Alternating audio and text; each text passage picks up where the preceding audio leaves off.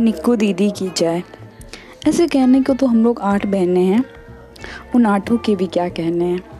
पर सबसे ज़्यादा करीब हूँ मैं निक्कू दी की, क्योंकि हम लोग हमेशा साथ रहे हैं। अब बात आती है निक्कू दी की चाय की। उस चाय को हम बहुत याद कर रहे हैं।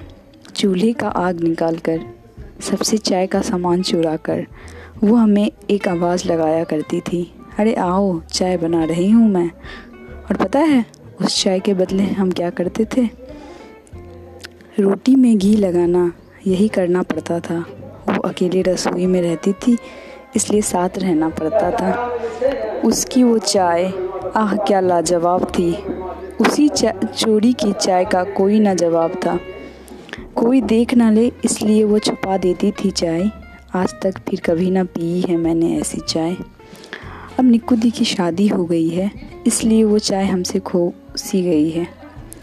अब भी हम मिलते हैं एक दूसरे से। चाय की बात हो मज़ेदार एक दूसरे से।